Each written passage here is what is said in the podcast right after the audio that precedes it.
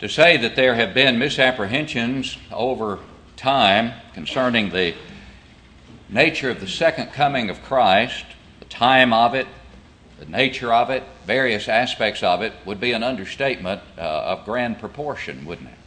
There have indeed been great misapprehensions, misapplications of the teaching of Scripture, and even in New Testament times, there were those who had some misapprehensions about the second coming of Christ that needed to be corrected.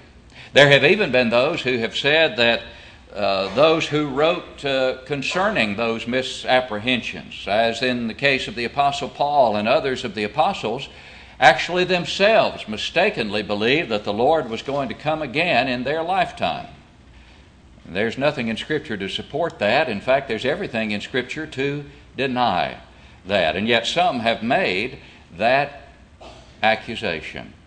As we continue our study of Second Thessalonians, we see a situation here where the Apostle Paul makes it abundantly clear that he, nor did any other inspired writer, have any misapprehension about the second coming of Christ, any misapplication uh, of it. None was made by them in terms of misapplication. In fact, they wrote to correct the misapprehensions that some had, namely the Thessalonians, to whom Paul penned two epistles, and we've already seen to some extent what some of that correction involved. And in making the correction itself, it becomes increasingly clear, evident, really, to any honest observer, that the Apostle Paul did not believe the Lord was coming again in his lifetime. That he simply wrote, as did the other inspired writers, that we do not know. There's a great deal of difference between writing about the suddenness of the Lord's second coming and the fact that it was coming in their lifetime, that it was imminent. And in 1 Thessalonians, the book that we have just recently uh, finished, in chapter 5, verses 2 and 3, remember Paul wrote these words For you yourselves know perfectly that the day of the Lord so comes as a thief in the night. For when they say peace and safety, then sudden destruction comes upon them as labor pains upon a pregnant woman, and they shall not escape. He is writing there about the suddenness, the unexpected nature of the second coming of Christ, and refers to it there, of course, as the day of the Lord. It'll come as a thief in the night. But as to the time, Paul did not say that we can know, nor did he claim to know when that second coming would occur. In 1 Thessalonians chapter 4, verses 13 through 18, as we have already studied, he wrote to correct some of their misapprehensions about those in Christ there at Thessalonica who were, uh, who were disturbed over the fact that some of their Christian loved ones had died, and since they mistakenly thought that the Lord was coming again in their lifetime very quickly, and their loved ones had died before He came, that those loved ones were going to lose their reward. And so Paul wrote to correct that misapprehension and to make abundantly clear the fact that all will be raised from the tomb when the Lord comes again. The living are not going to precede the dead in terms of any advantage when the Lord comes again.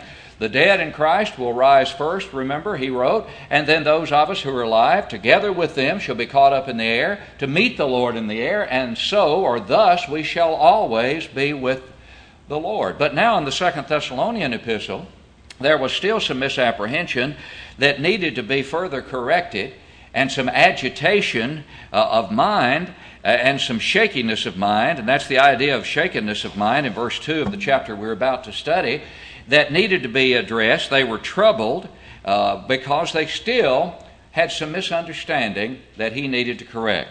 And so tonight we continue our study of Second Thessalonians by looking at the second uh, chapter. And he writes to them as this chapter begins Now, brethren, concerning the coming of our Lord Jesus Christ and our gathering together to him, we ask you not to be soon shaken in mind or troubled, either by spirit or by word or by letter, as if from us. Those two little words, as if, are very crucial words. Letter, as if from us, as though the day of Christ had come. In other words, he is writing here to reassure them, saying, I don't want you to be shaken in mind. The idea of there shaken is the idea of being agitated, being upset. Uh, they, were, they were shaken, they were troubled. He said, I don't want you to be be troubled or shaken in mind.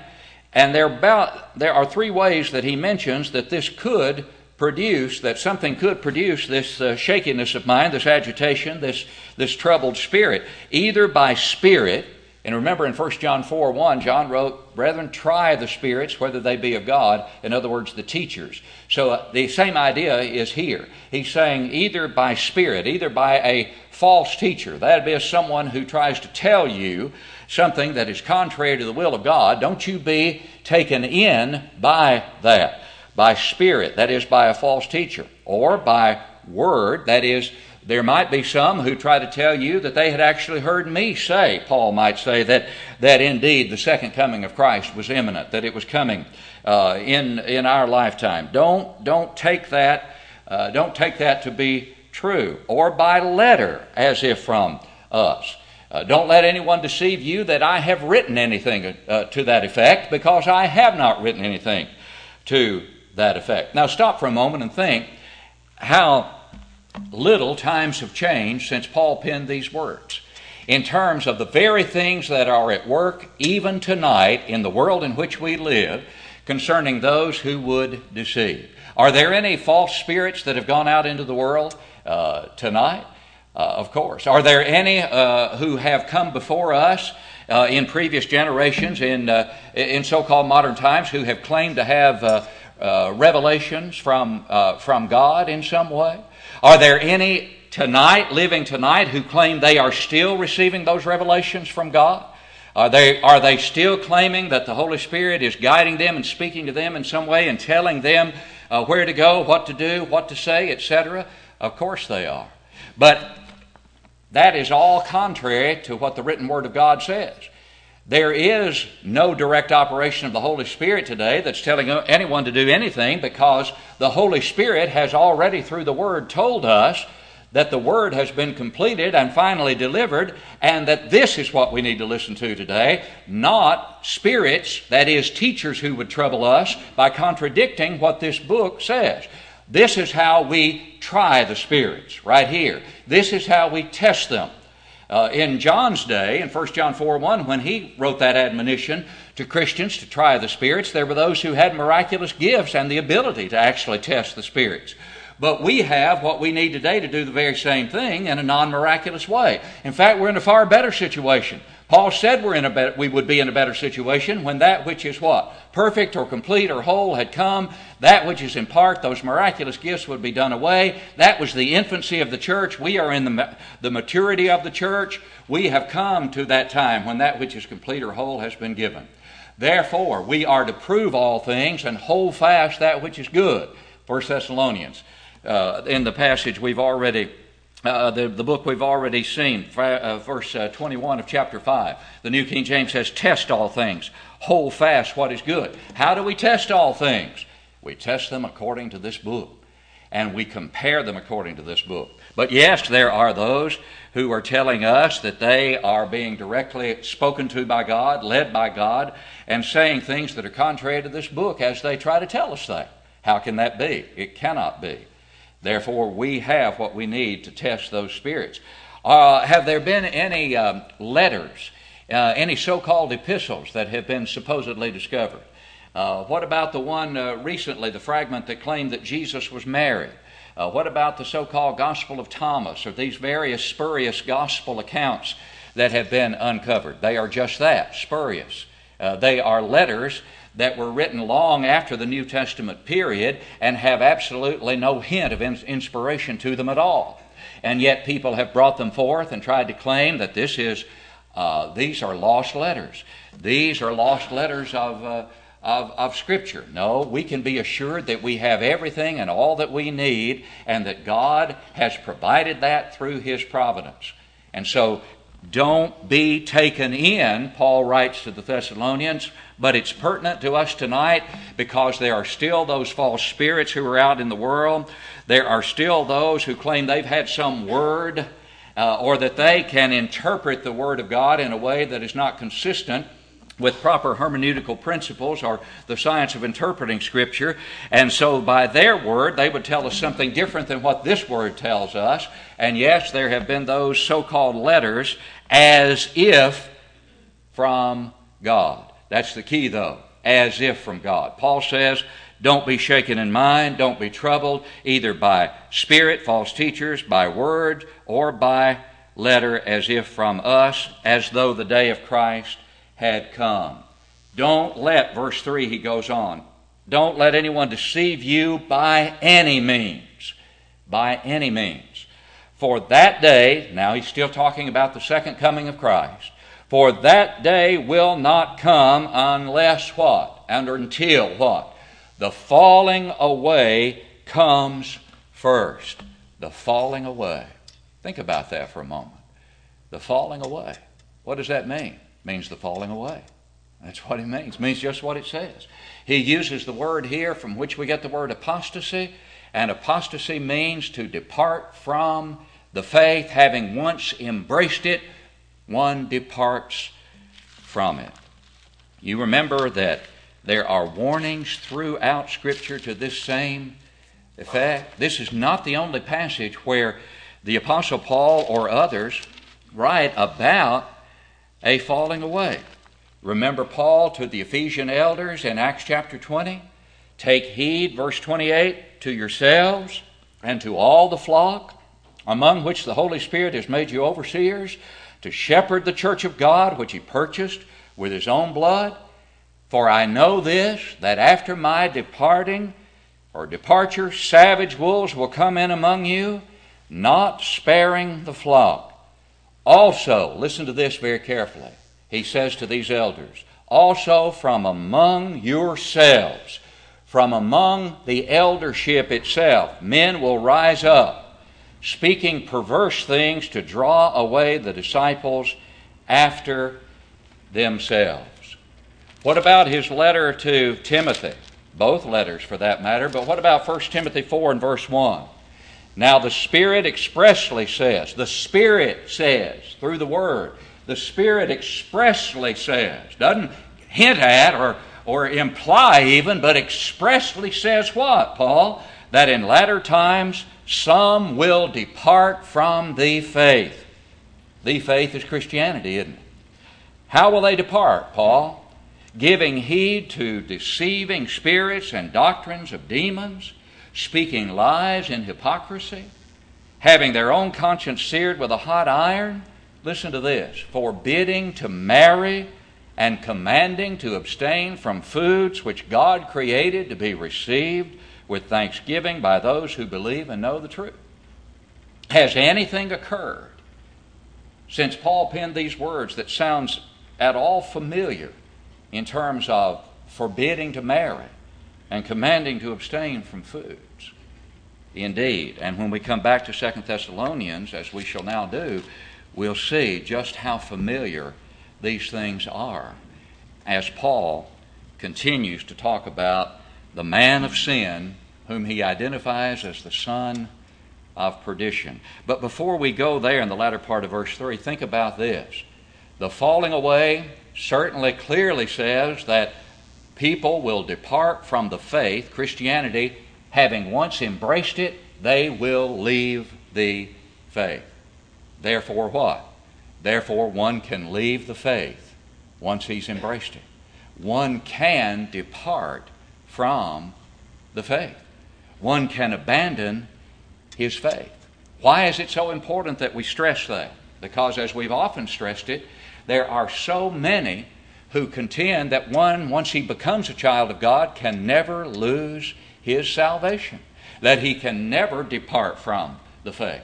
The impossibility of apostasy is the doctrine, or the perseverance of the saints, as in the tulip uh, acrostic, as uh, in the, the Calvinistic uh, uh, system.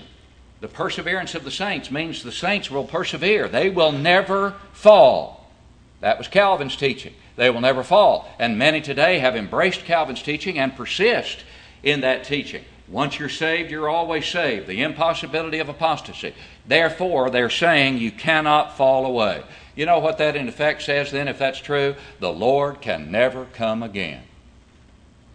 The Lord can never come again. His second coming cannot occur. Why? Because Paul says the falling away will occur before the second coming, and the second coming won't occur until the falling away occurs. If you can't fall away, then the Lord can't come again.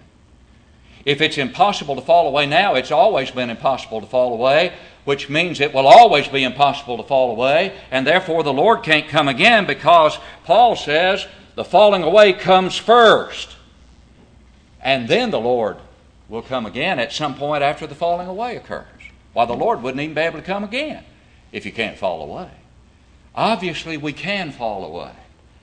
And the Apostle Paul and others wrote to the extent of some 2,500 admonitions in Scripture to that effect. Some 2,500 times the Scriptures teach that one can fall away. And yet, what you hear so much of today is that that's an impossibility. You cannot fall from grace. It's simply one of many examples of how people have fallen away in that very thinking. That very contention represents a falling away from truth, doesn't it? The very fact that people contend you can't fall away shows what? They have fallen away in that respect, in that they are advocating something that is totally contrary to Scripture. But notice he says, Let no one deceive you, for that day will not come until the falling away, or unless the falling away comes first.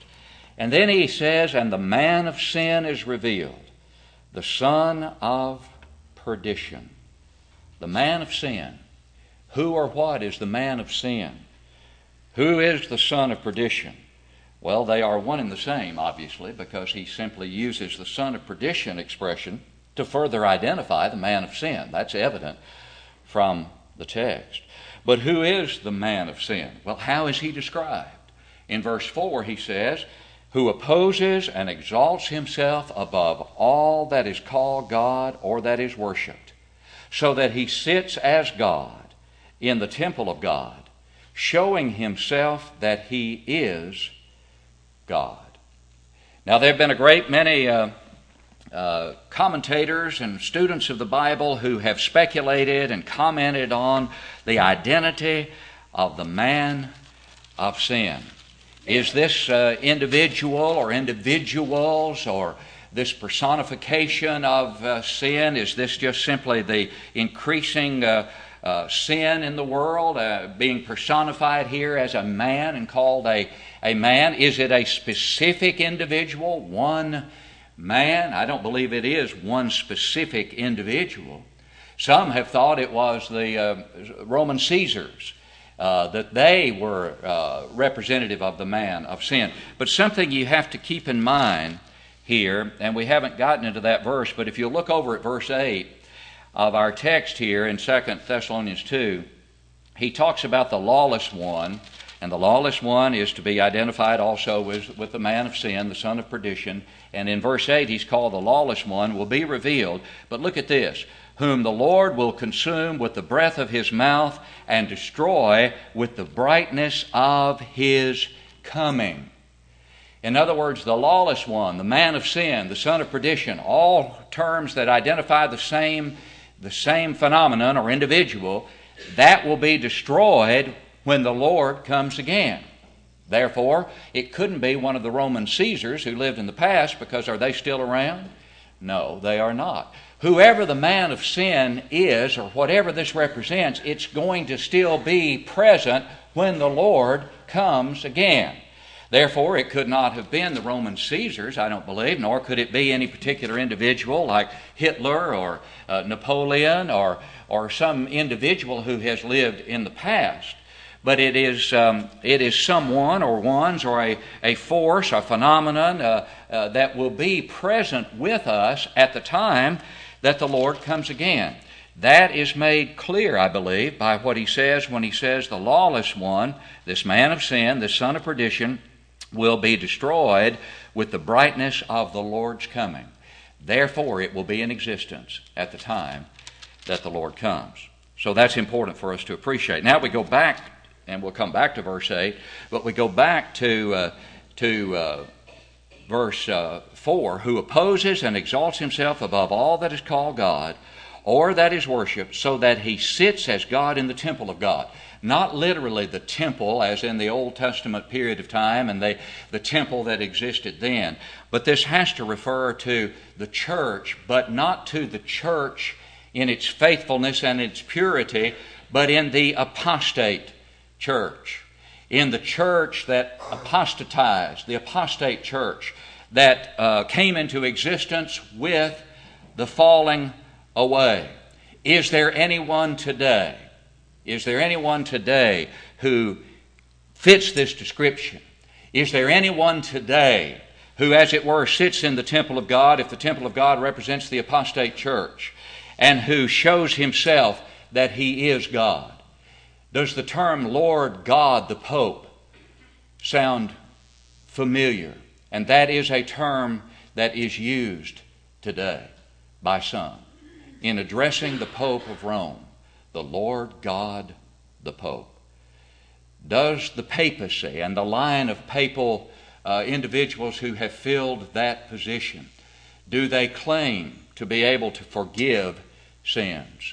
Who can forgive sins but God? No one. And yet that claim is made.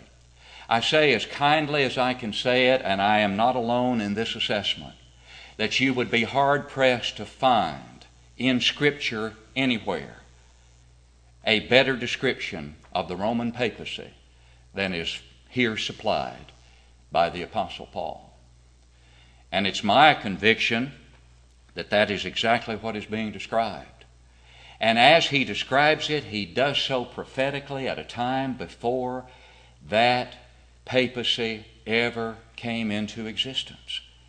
And yet it is described in the kind of detail and with the kind of specificity that I believe makes it very difficult to the honest observer and student of the Word to deny that indeed, whether this is what he had in mind or not, it sure does fit very well. And when you go back to 1 Timothy 4 and verse 1 and, and beyond, forbidding to marry, no marriage during Lent, commanding to abstain from foods.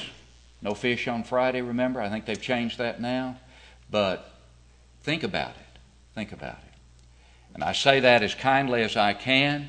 And if there should be those of the Roman Catholic religion in this audience tonight, I would say to you as kindly as I can and plead with you as fervently as I could to please look at what Paul says and see as objectively and as honestly as possible what is being described here and how what has developed is so totally foreign to the New Testament pattern, tragically. Who is the Pope today? He's an elder, as it has been said, who's gone wrong. An elder who went wrong. Remember, after my departure, savage wolves will enter among you, not sparing the flock. Even from among your own selves will men arise teaching perverse things to draw away the disciples after them. What is it that began the apostasy that can be described here, and I believe is described as the falling away, as the Apostle Paul uses that term? What, with what did it begin? It began with an organizational departure. As the eldership was corrupted, and as one man was elevated above others, and ultimately that hierarchy spread, to the point that what we now see in the Roman Catholic hierarchy is indeed the kind of departure that has led not only to an organizational departure, tragically, but to departures in virtually every area of doctrine that one could possibly imagine. By 606 AD, a man named Boniface III had declared himself to be the universal head of the worldwide church. And yet, the New Testament knows nothing except the elders who are among you, I exhort. Shepherd the flock of God, which is among you. What's the organizational structure of the New Testament church? Elders, plural, who oversee a particular congregation, as is the case right here with deacons as special servants working under them, preacher working under the oversight of the elders, every other member working under the oversight of the elders. And the New Testament knows absolutely nothing of the hierarchy that has developed in the great apostasy, about which I believe Paul is writing right here in 2 Thessalonians chapter 2. Who opposes and exalts himself above all that is called God or that is worshiped, so that he sits as God. When the Pope enters St. Peter's Basilica, as it's called, he doesn't enter standing. He enters sitting, being carried on the shoulders of others, and he sits. He sits. Where could one find a more literal fulfillment and better description of the one who sits as God, showing himself that he is God? We'll see more about it, but let's look at verse 5. Do you not remember, Paul says, that I, when I was still with you, I told you these things? We may get a little bit of a feeling of a mild rebuke here. Uh, it's not absolutely certain that it was a mild rebuke, but it, it may very well smack of that. Do you not remember? In other words, I've told you about these things, and now I'm writing to you again, but I told you when I was still with you, and now you know what is restraining. Now look at this. And now you know what is restraining, that he may be revealed in his own time. He, who he? Who is he? The man of sin. The man of sin may be revealed in his own time, but as the, at the time Paul wrote these words, something was restraining that influence. Something was restraining that, that power that would later manifest itself more fully. He goes on, for the mystery of lawlessness, and by mystery, remember, the mystery of the gospel doesn't mean something mysterious and unknowable. Mystery means in Scripture something that has yet to be revealed. And so what he's saying here is the mystery, that is, the, the uh, unrevealed part of this lawlessness is already at work, but it hasn't been fully revealed at this point in time. He's not saying he doesn't know what it is. He knows what it is, and he's telling you what it is, and telling these Thessalonians what it is, but he's saying it is unrevealed fully at this point in time. But it's already at work. Only he who now restrains will do so until he is taken out of the way. What is the restraining force that Paul refers to here? I believe that it's quite likely that he refers to pagan Rome, the imperial Rome that fell in 476 AD. But until imperial Rome fell in 476 AD, it was a restraining influence on the Holy Roman Empire, as it would later be called. It was a restraining influence on the rise of the papacy because of its power. But when imperial Rome fell in 476 AD, it opened the door for the rise of the Holy Roman Empire and the papal power to take full force and to realize its full lawless potential in the world. That's my conviction on what the restraining force is.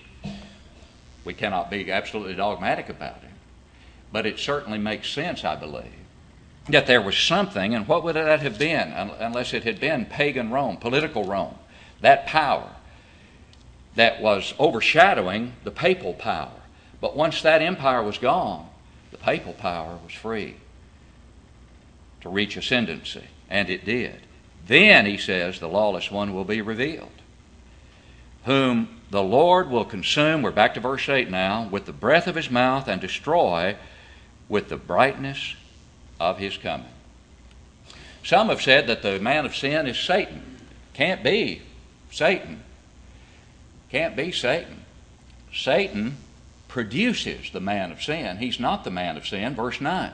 The coming of the lawless one is according to the working of Satan. Satan's behind it. Satan is the one who supplies it with its, uh, with its power. But what kind of power? Power, signs, and lying wonders. Let me ask you again. What is better described than the papacy and everything associated with it than the lying wonders, signs, and powers that are all deceptive in terms of some of the things that have supposedly occurred over time, and so called miracles and sightings of Mary and etc., etc. So many things that have supposedly occurred. What are they? Lying wonders. And verse 10 with all unrighteous deception. So lying and deception are two key words in verses 9 and 10. They are not real, they are not from God, but they are lying wonders, unrighteous deception. And who is deceived by them? Tragically, precious souls, myriads of precious souls are deceived by them. Those who perish because they did not what? Receive the love of the truth that they might be saved. And for this reason, because they did not love the truth, appreciate the truth, and were more receptive to a lie than they were the truth, and were determined not to accept the truth, God's going to allow that. In verse 11, it is put this way And for this reason, God will send them strong delusion. Sometimes in Scripture, God is said to do that which He allows to be done. And I believe that's the case here. They had a mindset that was unreceptive to the truth. They did not love the truth. They were not receptive to the truth. They were more determined to embrace error and the lying wonders and power and signs that were deceptive. And for that reason, God allowed them to do so. He sent them strong delusion. He allowed that to occur. If you look at Romans chapter 1, you see a similar statement there in verse 28 to the one we have just noted here. In Romans chapter 1, verse 28, Paul said, is talking about those who left the natural use of the woman, etc., all of these vile passions that are described in this section. In verse 28, he says, And even as they did not, listen to it, like to retain God in their knowledge, even as they did not what? Like to retain. They didn't, they didn't like retaining God in their knowledge. They didn't want that. It was too restrictive, obviously, on their lives. They wanted unrighteousness. They loved, they loved that. You're going to see in verse 12, had pleasure in unrighteousness. That is a that is an identical description to these in Romans chapter 1. They did not like to retain God in their knowledge, verse 28 of Romans 1.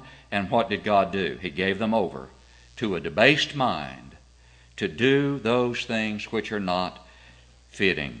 And he goes on to talk about how they were filled with all unrighteousness, sexual immorality, wickedness, covetous, maliciousness, full of envy, murder, strife, deceit, evil mindedness, and he goes on and on. But why? Why did they go into that and remain in that? Why would they not come out of it? They did not like to retain God in their knowledge. And God gave them over. Same thing that's being said here. God sent strong delusion that they should believe the lie. Not arbitrarily, not against their will, but because they were so determined to believe and accept the lie, God allowed it. That they all, verse 12, may be condemned, who did not believe the truth, but had pleasure in unrighteousness. And that's a key phrase. Key statement pleasure in unrighteousness. There are a great many people, tragically, today who have pleasure in unrighteousness. And there are a great many people today in the religious world who can continue to have pleasure in unrighteousness. And there's a system out there that will tell them all you need to do is just make your regular confessions to the priest, and he'll absolve you of all that unrighteousness, and you can go right back to that unrighteousness, and then you can get absolution from that. And even if you don't get absolution before you die and you wind up in a fictitious place called purgatory, then you can get prayed out of purgatory or paid out of purgatory. At one time, you could at least get paid out of purgatory. John Tetzel, uh, during the Reformation movement and the rise of the Reformation movement, that was one of the things Martin Luther was so upset about was indulgences, the sale of indulgences. You could get indulgences, you could get, you could pay to get a license to sin. You tell me that's not apostasy gone to seed from the New Testament pattern? It's tragic beyond description. And what is more tragic is the number, numberless, the numberless souls who have fallen prey to it and who are still falling prey to it. We say to them with as much kindness as we can muster in our hearts listen to what Paul describes here. listen to it, read it objectively, and see in it a description of an apostasy that was indeed a great falling away, and one that we can see in operation even to this moment in time, and that I believe will still be present based on what Paul writes in this text we've just studied when the Lord comes again. But when he comes again, he'll destroy that apostasy with the breath of his mouth. And oh, how tragic it will be for those who have not awakened to the apostasy and have chosen to come away from it, to become a part of the New Testament church, of which we read in the New Testament, organized simply but scripturally, with Christ as the head of the church, the elders as the under shepherds in each congregation, overseeing the flock of God which is among them, all of us working together under their oversight, following the pattern of the New Testament not only in organization but in every other aspect.